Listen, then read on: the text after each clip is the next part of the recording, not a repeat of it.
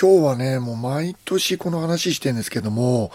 バードストライク。なんか、この時期多いですよね、この多話い題んですよ前回の列車事故もそうですけど。そう。先週も一件あったんですよね。西の方で。西の方で。西の方で日本海側っていうあのあ、かなはい。風車に当たってしまって、翼がもげてしまったオジロワシ。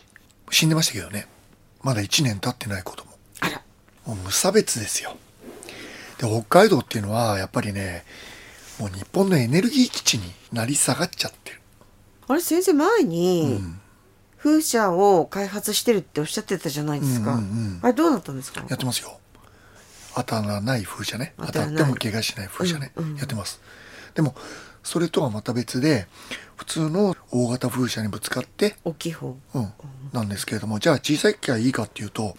全然そうじゃなくて、ええ小型風車でもかなりやっぱり当たり始めてるんですよね。うんで、あれって、アセスがいらないんですよ。はい。なので、一回その近くに降りてしまったワシたちっていうのは、次に飛び上がろうとした時には、大型風車よりも小型風車の方が危険な回転してるブレードに近いんですよ。だから、一回近くに降りてしまうような餌場とか、ねぐらとか、そういうのがあるところは、かえって小型の方が危ない。はい。あと、もう一つ問題なのは、洋上風車。あ洋上風車ね。洋上風車もやっぱり温室効果ガスね脱 CO2 はいええってことで、ええあの政府を挙げてどんどん風力っていうのはにい力を入れてるじゃないですか、ええまあ、風力自体に力を入れるっていうのはまあいいんですけれども、ええとにかく特に希少種の大量種につながらないようなものにしないと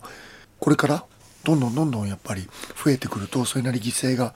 多くなってくると思うんですよね。これ洋上風車って今日本ではどんどん政府がこの斡旋してっていうのかなあの増えつつありますよ。もうすでにあるとこもあるありますけどもっともっと大規模になろうとしてるんですよね。うん、なんか日本の周り全部海ですからね。うん、で北海道もですやよっぱねり候補に上がっていて、今あの東北でね大規模なあの今やろうとされてるんですけれども外国の例を見てみると、はい確かに洋上風車っていうのはあるんですけれども、えええよくよくこう調べてみるとかなりの沖合なんですよね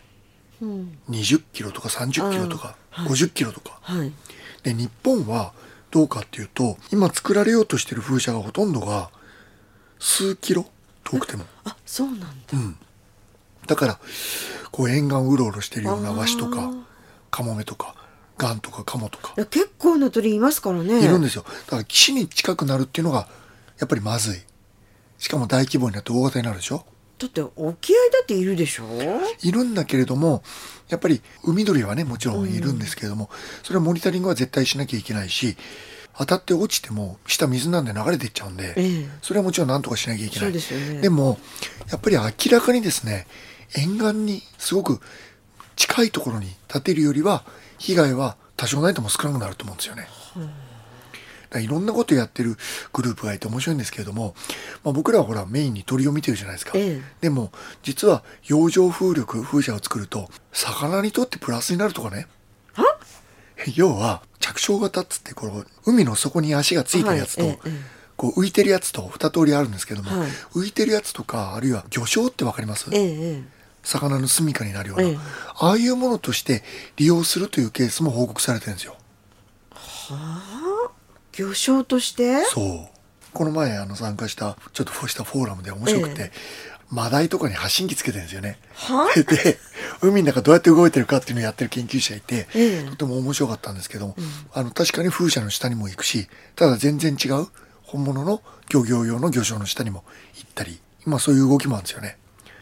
だから、まあ、言ってみればいい面もあれば悪い面もあるでしょうねだけれども、うん野生生物の行動を攪乱しているというのは両方言えることなんですよね、だからそこは慎重に考えなきゃいけないのと、やっぱり大量死につながる可能性があるんだったら、そこはやっぱり避けるべきだと思うんですよ、